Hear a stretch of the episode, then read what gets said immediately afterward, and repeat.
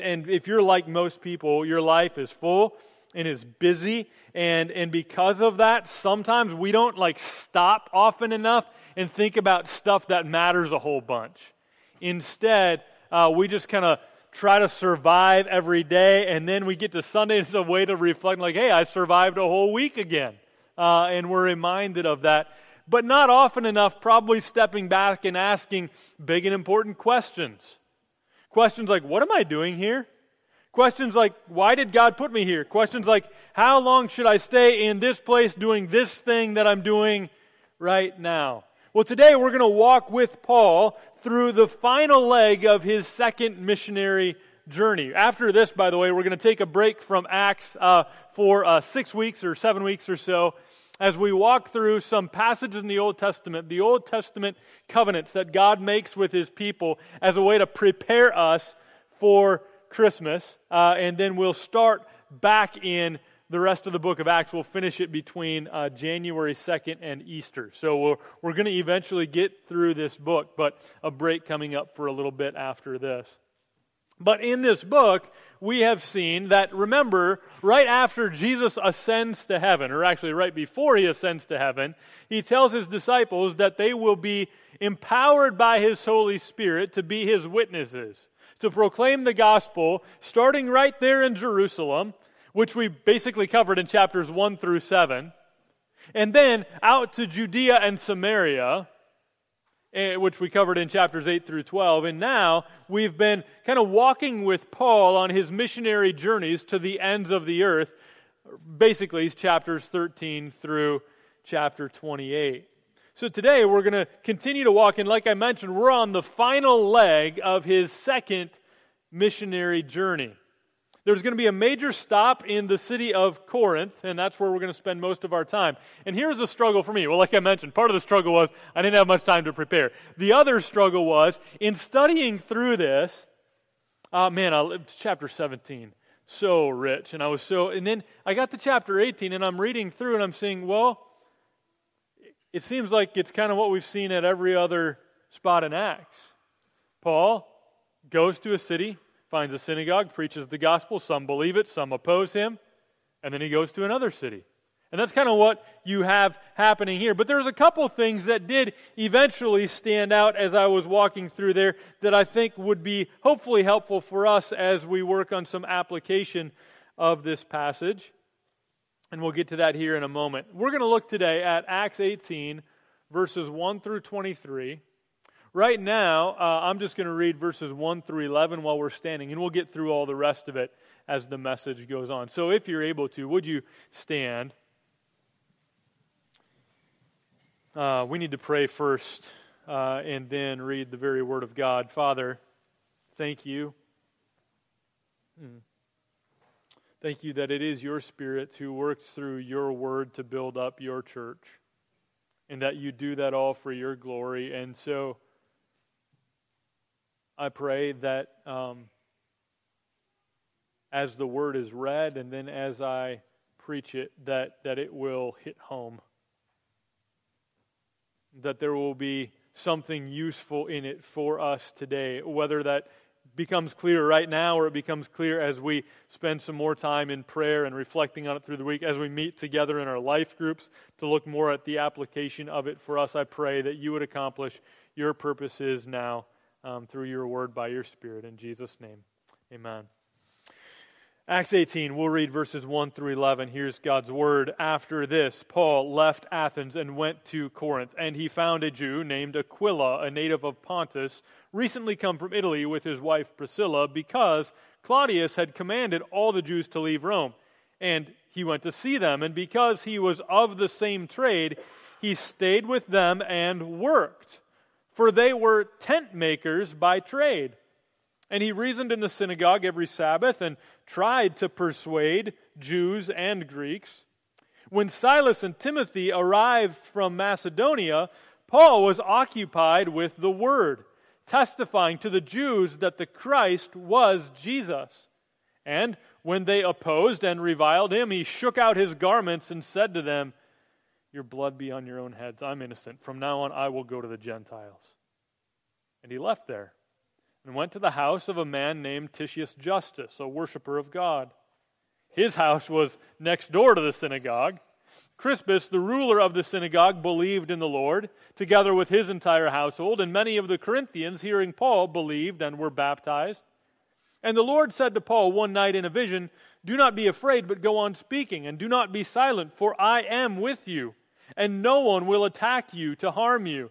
For I have many in this city who are my people.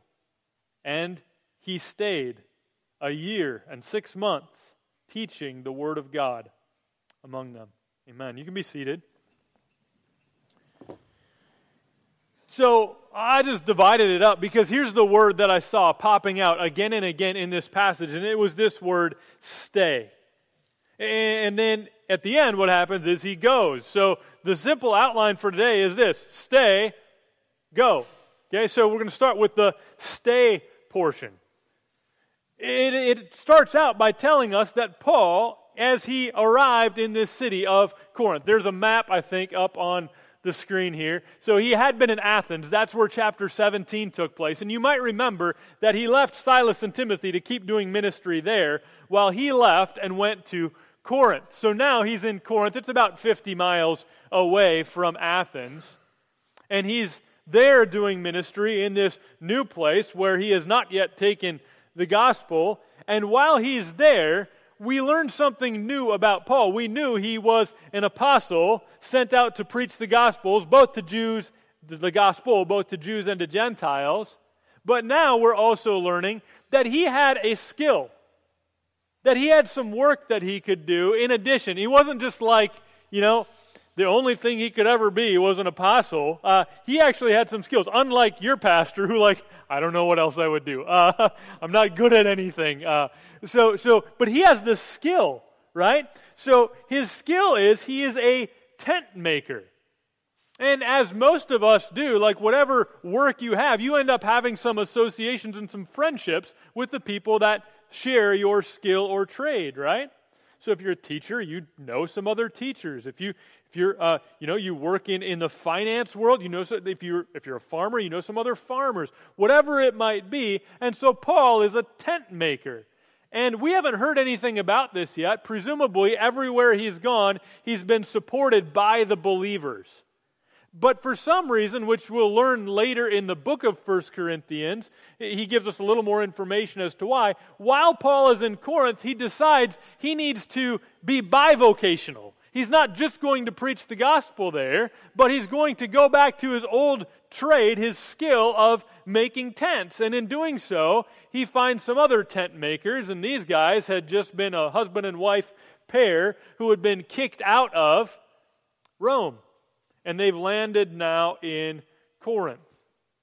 So Paul is going to have an opportunity to do some work, to make some tents uh, with these guys. By the way, that is still kind of a common thing uh, not just in other parts of the world, but even here in the United States, many pastors who serve a church do that kind of part time while they're also serving in some other job, so gaining an income in another way uh, as well.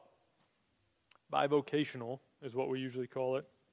Paul didn't always do it, but here, that's what he is doing. We saw that in verses 1 through 3. So Paul stays with some fellow tent makers.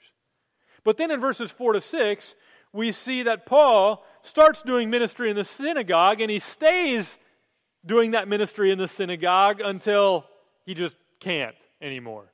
So look at verses 4 to 6. In verses 4 to 6, we see Paul doing what he's done before. He's reasoning in the synagogue every Sabbath. he's seeking to engage their minds. He's not just reading the scriptures, he's reasoning with them, helping them to understand what's there trying to persuade them of something. Okay? And he's trying to persuade both Jews and Greeks who were there in the synagogue. Thankfully, Silas and Timothy, he had sent for them. Now, when they show up, he can give himself more full time to doing the ministry of the word, testifying to the Jews that the Christ, their awaited and promised Messiah, their anointed one, their king, he's like, you don't have to wait. You've been waiting, and he's come. His name is Jesus, and that's his message to them. And as we've seen pretty much everywhere else he goes, there's opposition to that message. So in verse 6, they opposed and reviled him. And you see just the heart of Paul, which we're going to continue to see as we read this book and as we read his letters. God's purpose is that the message of the gospel goes to the Jews first and then to the Gentiles. And, and Paul, over and over again, goes to the synagogue, tries to get the message across to the Jewish people, but many of them are rejecting, not just Paul, they're rejecting Jesus as the Messiah. And Paul uh, loves his people, and he can't seem to give up. It seems like he's going to, but uh, you know he's not. So maybe in frustration, he shakes out his garments, which is kind of a, a response of rejection, and says to them, Your blood be on your own heads. I am innocent. He's like, I've done everything I can. I'm sitting here week after week reasoning with you, and you just refuse to believe what the scriptures say. And so he just like, fine, your blood be on your own head. I'm innocent. I'm washing my hands of this. I'm going to go to the Gentiles. He's going to go back to synagogues too. He can't give up. He loves his own people too much. But he will shift some of his ministry, certainly, towards the Gentiles. Now, Paul is kind of forced because of those who are opposing and reviling him to leave the synagogue. He's no longer welcome to take some time when the believers are gathered in the synagogue uh, to, to, to preach. And so he leaves and he basically kind of starts what we see as, well, maybe the first house church, or maybe it's not the first. And interestingly, the house that he meets in is right next door to the synagogue. That's kind of convenient, right? Uh, so it's right next door to the synagogue. We read that in verses 7 and 8. Found the house of a man named Titius Justus, a worshiper of God. House was next door to the synagogue. And then we hear of another conversion. In fact, it's the ruler of the synagogue named Crispus who believes in the Lord together with his entire household. And many of the Corinthians, hearing Paul, believed and were baptized. So the church begins to be planted and take root and grow there in the city of Corinth. Now, a couple of notes about the city of Corinth. Um, if I was teaching the letter of 1st and 2nd Corinthians, so, so Paul uh, got to know these people well enough that while he's in other places, he's writing letters back to them that we have in the Bible as 1st and 2nd Corinthians. One thing you learn about Corinth, not just from those letters, but from other history as well, is Corinth was a place uh, kind of notable for how sinful it was. Okay? So almost like a Las Vegas kind of place, right? That, that there's kind of this, this understanding like, hey, what happens in, in Vegas stays in Vegas. That's a place where, where sin happens, right? Of all sorts of kind. Corinth had a reputation something like that in that part of the world at that time in history. And so that's the place where Paul is doing ministry. You can imagine not maybe the most desirable place to hang out for a while, but and you know, Paul's ministry, he's kind of a pioneer missionary, right? He's going to go to places where the gospel hasn't been preached. And he preaches the gospel, raises up churches, establishes leaders, and then he goes to another place.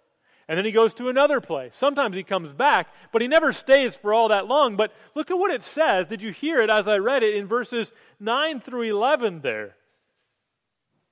As Paul, probably wondering, how long am I supposed to stay in this place? He gets something most of us don't get a vision straight from God. The Lord speaking to him, verse 9, and the Lord said to Paul one night in a vision, Do not be afraid. Okay, so the first thing that the Lord has to say to Paul is, Do not be afraid. Why would he be afraid? Well, there's all sorts of people that are opposing and reviling him. Remember the kinds of things that happened to Paul in other cities. He has been beaten and imprisoned. And so he's told here, though, don't be afraid but go on speaking and do not be silent. Okay? That would be one way he could protect himself is by closing his mouth and not proclaiming the gospel anymore. But the Lord is telling him, don't be afraid and keep on speaking. Verse 10 For I am with you. Here's the reason. Here's why Paul doesn't have to be afraid, even though many are opposed to him. I am with you. I bet that was comforting, don't you suppose? For Paul to hear those words from the Lord. For I am with you. And in this case, now this hasn't always been the case, but this time, no one will attack you to harm you. God doesn't always promise that to his people, right? We, we know he doesn't always promise that to Paul, but in this city, God promises that Paul, you, they will not attack you to harm you. And then the other reason that Paul, we're going to hear in verse 11, that Paul chooses to stay, he can stay because God is with him and because of this. Listen to this promise.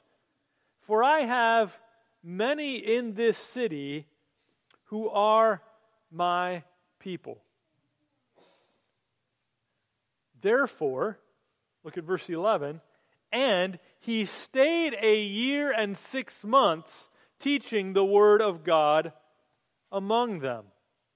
Interesting, maybe to note, while he was here in Corinth, that's probably when he wrote the letters 1st and 2nd Thessalonians. Okay? So he was there long enough to write letters to churches where he had already, remember he'd already been to Thessalonica. Uh, now he's writing letters back to them. He's staying here in Corinth for a year and a half, which was long for Paul, a pioneer missionary like he was. Why did he stay? Because God promised he was going to be with him, and because God told him, I have many in this city who are mine. You could look around Corinth and say, oh man, this place is a mess. I'm out. But instead, Paul stays because God has made it clear to him that there are many in this city who are his. Some might argue that the doctrine of predestination makes missions and evangelism less important because, well, God's already chosen those who will save. I would say that's wrong. In fact, the fact that God has chosen some in this city, that some there belong to Him, is precisely why Paul stays there to preach the gospel in that place. Because the means by which God will save those whom He has chosen is through the preaching of the gospel. And so, in a place that wouldn't have been the most comfortable place for a believer to be, Paul stays for a year and a half, 18 months. That's what we read already. Now let's continue on uh, with the rest of the passage. Paul stays even in the face of intimidation. So Luke is going to tell us of an instance that happened at some point while Paul was there in Corinth in verses 12 to 18. Here's what it says But when Gallio was proconsul of Achaia, the Jews made a united attack on Paul and brought him before the tribunal, saying, This man is persuading people to worship God contrary to the law. But when Paul was about to open his mouth, Gallio said to the Jews, if it were a matter of wrongdoing or vicious crime, O Jews, I would have reason to accept your complaint. But since it is a matter of questions about words and names and your own law, see to it yourselves. I refuse to be a judge of these things. And he drove them out from the tribunal. Okay? We've seen this before as well, right? The Roman authorities are just saying, listen, that sounds like a like a a little squabble within your own little sect, right? And right now, you kind of see there wasn't much of a distinction historically at that point between Jews and Christians. It's just like, oh, it's you guys, right? Okay? So you, just, you take care of that yourself. Like, I don't know much about your law. I don't want to, I got other things to do, right? You guys figure that out on your own. Parents, you've probably used that line with your kids before. Um, when every issue is like this huge, and they're just like, ah, you know what? You guys, you guys work that out, right? And that's really the response of the proconsul there in Corinth. You, you guys just work that out. Verse 17. Here's how they work it out. might sound like your house as well. And they all seized Sosthenes, the ruler of the synagogue, and beat him in front of the tribunal. But Gallio paid no attention to any of this. You know, that's not unlike what persecution looks like for brothers and sisters in Christ in other parts of the world today. It's not always government sanctioned persecution that our brothers and sisters in Christ face, but oftentimes it's the government deciding to turn a blind eye and say, you guys do whatever you want. In this case, Gallio is watching what's happening. Like, all right, that's how you want to deal with it.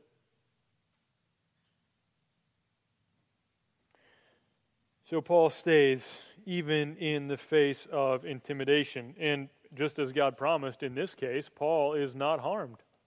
Right? Paul is not harmed. So Paul stays for a long period of time.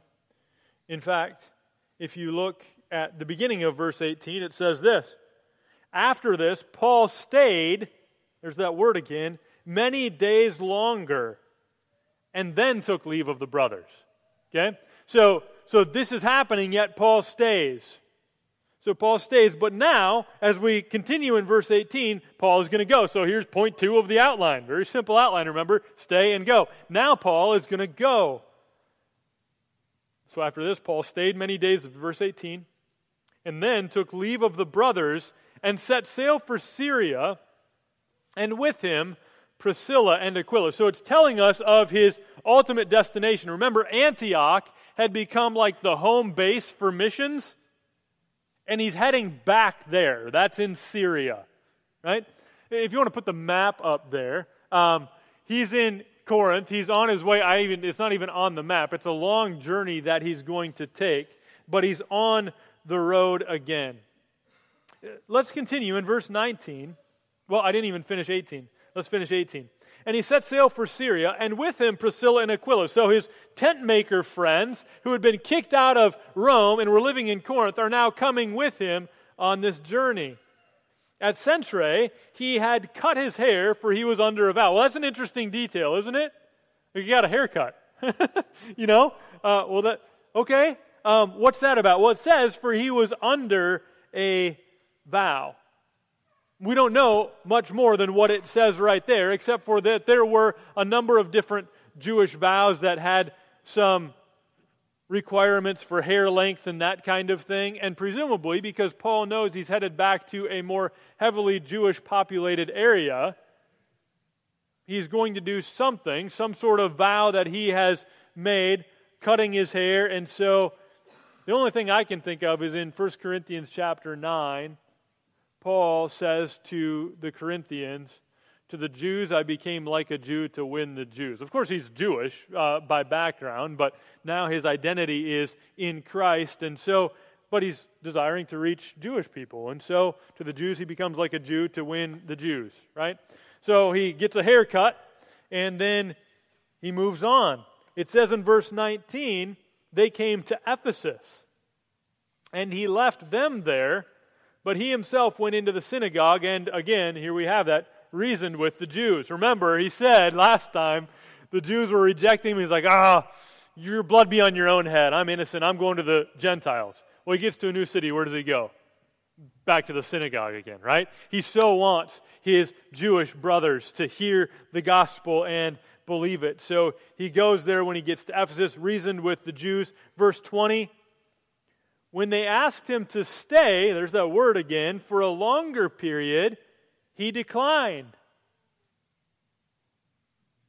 Verse 21 But on taking leave of them, he said, I will return to you if God wills. And he set sail from Ephesus. So now he's moving on. We will see when we get to Paul's third missionary journey, when we start that in January, that Paul will indeed go back to Ephesus. If you have headings in your Bible, you, what does the heading maybe say above chapter 19? Paul in Ephesus. So it does seem that God does will that he goes back there, but at the present moment, he just makes a quick stop, doing a little bit of ministry there in Ephesus, and then moving on. Now, in verses 22 and 23, he gets us over a lot of miles really, really quick. Because if you look at the map there, remember he started in Corinth, he made it to Ephesus across the Aegean Sea, now kind of on what is modern day Turkey. And now in verse 22, he's going to get us really far, lots of miles in just a short little bit. Verse 22 When he had landed at Caesarea, he went up and greeted the church. So he lands at Caesarea. You see where that is? Way down in the bottom corner of the map. And then it says he, what did it say? How did it say it? He went up and greeted the church and then went down to Antioch. Um, most people believe that Paul there went to Jerusalem for a short visit because he doesn't say went to visit the church in such and such a city, because in many ways, still the hub and the birthplace of the church there in Jerusalem would have been likely a stop. If he's that close to Jerusalem, you know, presuming Peter's still there, a number of the other apostles still there, James still there. So, more than likely, when it says he went up to visit the church, he went up. That's not, I mean, on the map, you're like, well, that's down. Up in elevation, right? Jerusalem seated higher in elevation. So, went up to Jerusalem and then came down to go back to Antioch. So, this is where we'll pick it up in January. The start of the third missionary journey, which we actually see in verse 23. After spending some time there in Antioch, he departed and went from one place to the next through the region of Galatia and Phrygia, strengthening all the disciples. Okay? So, kind of an intro to what we're going to see in the coming weeks, starting in January, as we walk with him through his third missionary journey. So, as I mentioned in the beginning, we, we got from one place to another. In some ways, uh, the, the book of Acts reads like a travel log. Here's where he went, here's what he did, then he went here, then he did this.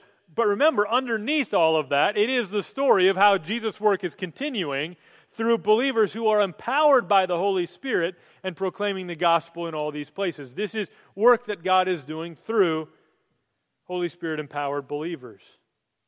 But when I studied this and saw that repetition of the word stay and stayed, and we learned for the first time of Paul's tent making skills, those were things that stuck out to me from this passage. Well, that's different, that's unique. And so I saw an opportunity for us to ask some big questions about staying or going as we look at how God led Paul to both stay and go. Okay? So here's four big questions about staying and going. Number one, what skills has God given me for the good of others and advancement of the gospel? That's what we saw right away in verses 1 to 3. We didn't need to know about it before, but all of a sudden now we know that Paul is a tent maker. He has a skill, he has work that he can do that's very, very practical. Because do people need the gospel? Yes. Do people need tents? Yes. Right? So, so he can not just meet the need of proclaiming the gospel, but also of providing tents. And in this case, like I mentioned, if you would go to the letter he wrote to the church in Corinth, 1 Corinthians, in chapter 9, he makes kind of a big deal about this. About that while he was there, he didn't take anything from them. And he lets them know listen, it's okay for workers of the gospel to receive, to make a living from working for the gospel, because that seems to be what he does everywhere else he goes. But he made a decision, and we don't know totally why, that while he was in Corinth, it would be better there for him to make his own income by making tents as he did the work of ministry for that year and a half in Corinth. Okay? In Colossians 3, Paul encourages the church there. I think I have it on the screen. Whatever you do, work heartily, as for the Lord and not for men. So here's a question for you What skill has God given you? What work has God given you to do? Even if you say, Well, I'm retired, so vocationally I'm, I'm retired from it. But what, what skill has God given you? What work has God given you to do? Maybe like, Well, I'm too young, I don't have a job yet. What skill has God given you? What work has God given you to do? Maybe right now your work is to be a student, right? Because you're in middle school, because you're at the elementary school, you're at the high school, you're a college student. What skill has God given you? People need the gospel for sure, but people need all sorts of other things, right? And so, so not everybody is first and foremost or only a gospel worker. God's given all sorts of different people, all sorts of different gifts and skills and passions that you can use that working heartily is for the Lord and not for men in a way that brings honor and glory to Him, in a way that serves the good of others. That's part of why God has us work. We do our work for the good of others. Right? I'm just looking out here and I could use all sorts of examples because I know what a lot of you do for work. And I could just, you know, just point stuff out. But then some of you would feel bad because I pointed you out and some of you would feel bad because I didn't point you out. So I'm not going to point anybody out. But lots of different jobs, right? And God can use those things that we might serve others, and we can use those things to develop relationships like Priscilla and Aquila with Paul for the good of sharing the gospel. So, are you working as God created you to work? Maybe your work gets you an income, maybe not. But let's do our work heartily as working for the Lord, working for the good of others, and for the advance of the gospel. All right, question number two Where has God placed me for the good of others and advancement of the gospel? Where did God put you to do his work? In many cases, you live where you live because of the work that God has given you to do. Right? That's why my family moved nine years ago to Iowa Falls because of this job, right? This, this work that I was called to do in this place. Many of you, you've also made a move from one location to another because of the work that God has given you to do. Our hope is that we stay here as long as God wills in order that we can use our skills for the good of others and the advancement of the gospel. And He doesn't just do that with pastors, right? So, what if you paused this week? I know it's busy. What if you paused this week, looked around you this week, and, and acknowledged that what we just read in Acts 17 is true? That the God who made from one man every nation of mankind to live on all the face of the earth has determined allotted periods and boundaries of our dwelling place. like God has you doing the work you're doing in this place at this time on purpose. Right? We believe in a God who is sovereignly, actively at work in the world. You are here now, not just by chance because you threw out your resume and this is the place you happen to end up. God has you in this place at this time for a purpose. So it's good to ask the question where has God placed me for the good of others and the advancement of the gospel? Question number three How can I stay for the good of others and advancement of the gospel? I mean, God has you here for now. How long does He want you to stay? I mean, maybe you love living here. Maybe you find it really hard to live here. Should you stay? Should you go? Let me just say this it's hard is not always a good reason to go. Sometimes it's hard is a good reason to stay. Corinth would not have been an easy place for Paul to do ministry. But God made it clear listen, I'm with you. right where you're at, I'm with you. Don't be afraid. Keep speaking my word right where you're at. I have you here on purpose, right? There's many here in this city who are my people. Your purpose here is clear. So I'm, i get it that it's hard. I get it that there's fear. I get, whatever. Stay. Maybe that's a similar word to what God has for us. I love uh, Jeremiah chapter 29, but not the verse that everybody else loves. Uh, I love Jeremiah 29, verses 4. I mean, I like that one too, uh, but verses 4 through 7. By the way, I did at my preaching workshop take out the mug that you gave me last week. We're having a talk. The guy's talking to us about context. He goes, Everybody open up to Philippians 4.13. Boom, I put my, uh, my uh, mug on my table. Uh, so thanks for the mug. Um, but in Jeremiah chapter 29, the context is this God's people have been ripped out of their homes and they've been put in Babylon. And listen to what God's word through the prophet Jeremiah is to his people in verses 4 through 7. Thus says the Lord of hosts, the God of Israel, to all the exiles whom I have sent into exile from Jerusalem to Babylon Build houses and live in them Plant gardens and eat their produce. Take wives, have sons and daughters. Take wives for your sons. Give your daughters in marriage, that they may bear sons and daughters. Multiply there and do not decrease. But seek the welfare of the city where I have sent you into exile, and pray to the Lord on its behalf, for in its welfare you will find your welfare. I love that. That's helpful. That's God saying to his people at that time in history listen, I've got you there on purpose.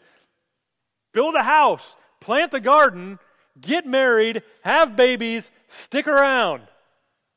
Right? This is your home. Pray for this city that you live in. Maybe you don't like the maybe it's hard for pray and stay. Like just just pray for this city and seek the welfare of the city. God wants his people to be a light there in Babylon. And I would say the same is true here in our Babylon. God may have put you in a hard place, but I have no doubt that He has a purpose for you in it. Instead of asking, How am I going to get out of this? maybe a better question would be say, to say, How can I stay for the good of others and advancement of the gospel? I'm grateful Paul stayed in Corinth, and I bet the church there was glad too.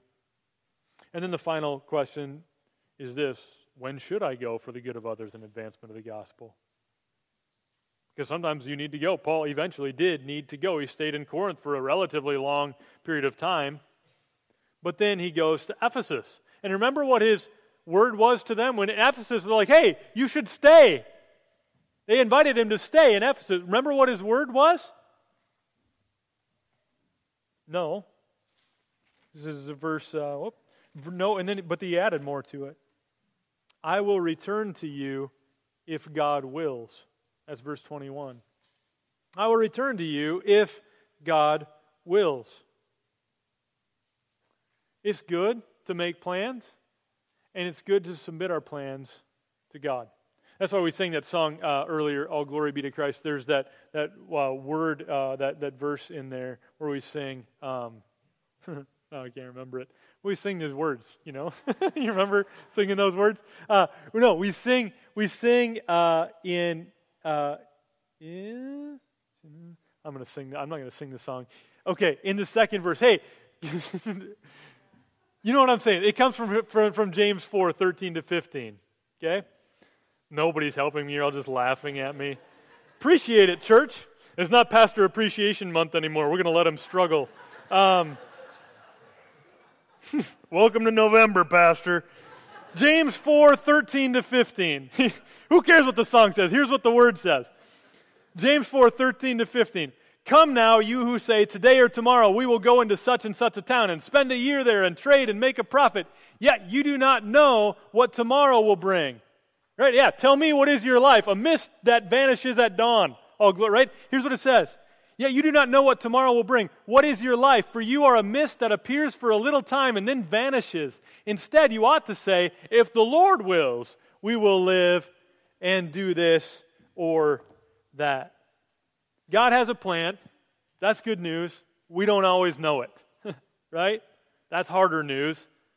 But here's what we need to do we, we go make plans, we go where we think God wants us to go. We're reminded of what it says in Psalm 139 that even if I settle on the far side of the sea, even there your hands will guide me. Even if I make my bed in the depths, even there you are with me, right? Like you're not going to go somewhere and get away from Him. And wherever we are, whatever we're doing, we submit our lives and ourselves to His good and perfect will.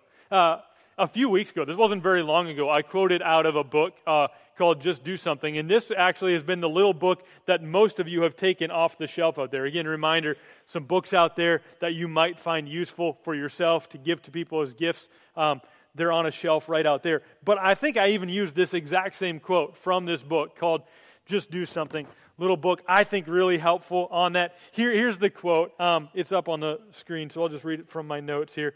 The decision to be in God's will is not the choice between Memphis and Fargo or engineering or art. It's the daily decision we face to seek God's kingdom or ours, submit to His lordship or not, living according to His rules or our own. The question God cares most about is not where should I live, but do I love the Lord with all my heart, soul, strength, and mind? And do I love my neighbor as myself? So go marry someone, provided you're equally yoked and you actually like being with each other. Go get a job, provided it's not wicked. Go live somewhere in something with somebody or nobody. But put aside the passivity and the quest for complete fulfillment and the perfectionism and preoccupation with the future. And for God's sake, start making some decisions in your life.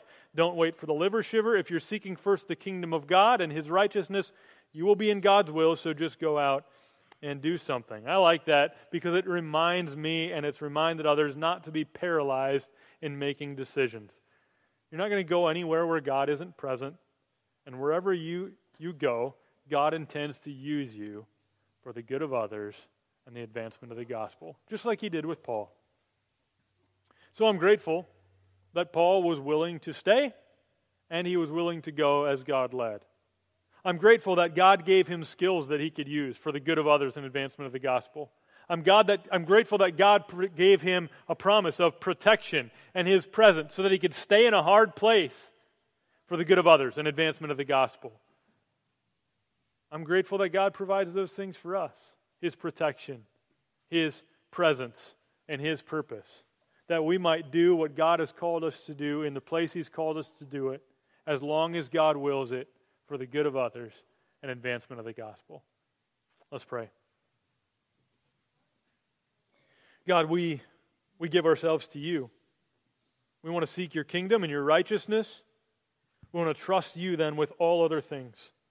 So, God, thank you that you do promise to give us your presence as we live out your purposes, as we use the gifts that you've given us in the places where you have put us. And, God, please give us what we need to endure as we do our work for the good of others, advancement of the gospel. We know that it's the gospel that draws us together.